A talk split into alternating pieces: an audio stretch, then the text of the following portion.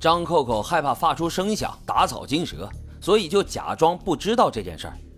但是亲眼目睹杀人案的他一夜未眠，他盘算着自己的复仇想法，思索着自己全身而退的可能性。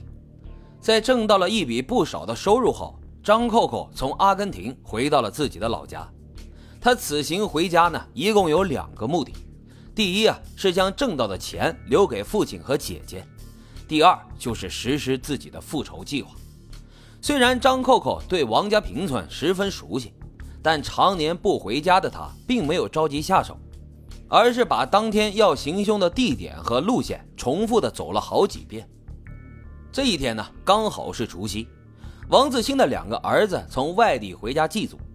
张扣扣踩好点之后，拿出了早早准备好的道具，帽子跟口罩，把自己裹得是严严实实。一切都准备妥当之后，张扣扣拿上了水果刀，径直朝王家兄弟的必经之路走去。张扣扣到达等待地点之后，并没有立刻等到王家兄弟，但是他知道啊，这里是村里人祭祖的必经之路，只要耐心等一下。这二十三年的大仇就能得报。此刻的他仿佛是一个等待猎物探头的捕猎者，那凌厉的眼神一动不动地盯着路口。等到中午十二点，张扣扣终于等到了王家兄弟的身影。他看到王正军之后，嗖的一下子就冲到前面，直接抹了王正军的脖子。王正军压根儿就没有看清楚来人的样子。就仿佛一个断气的羚羊瘫倒在了路上。看到王正军还没有断气，张扣扣又朝他的腹部连捅了数刀。看到这种景象，王孝军拔腿就跑，一边跑还一边喊着：“哎，救命啊！救命啊！杀人了！”可他哪是退伍军人张扣扣的对手啊？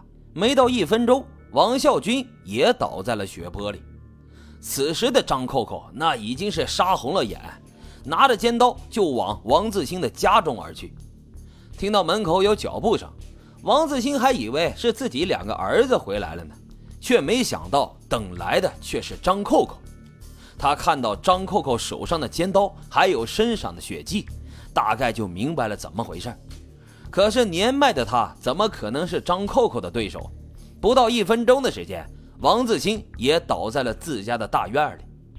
此时的张扣扣怎么也找不到王家的大儿子王富军，这大仇未尽的张扣扣心里仍然是充满着怒气。于是他回到家里，拿出一瓶汽油，又朝王自兴的家里走去。张扣扣此举并不是为了毁尸灭迹，而是为了泄愤。他把汽油倒在王家的屋子还有汽车上，见王家的一切付之一炬之后，这才想起逃离现场。附近村民看到熊熊燃烧的大火，赶忙前来救援。一看到倒在血泊里的王自兴之后，村民赶忙就报了警。警察很快就锁定了嫌疑人。就在村里人为灭门惨案人心惶惶的时候，张扣扣却在第二天自首了。原来啊，张扣扣压根儿就没想过要逃跑，只是想再看一次春节的烟花。二十二年了。我终于把仇给报了，也许是因为压在自己心中二十二年的石头终于落地。身处监狱当中的张扣扣表现得非常坦然。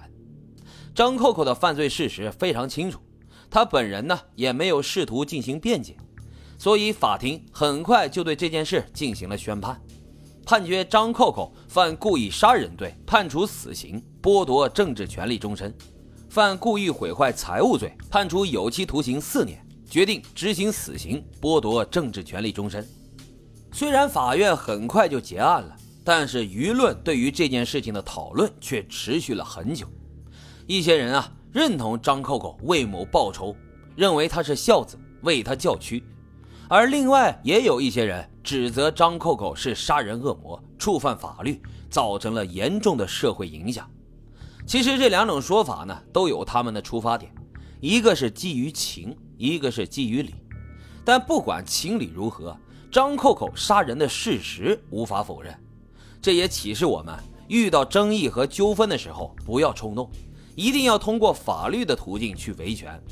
瑕疵报复，以暴制暴，最终只。能落个两败俱伤的下场。好了，今天的案子就给大伙儿讲到这儿，感谢收听老白茶馆，欢迎大家在评论区积极的留言、订阅、点赞与打赏，咱们下期再会。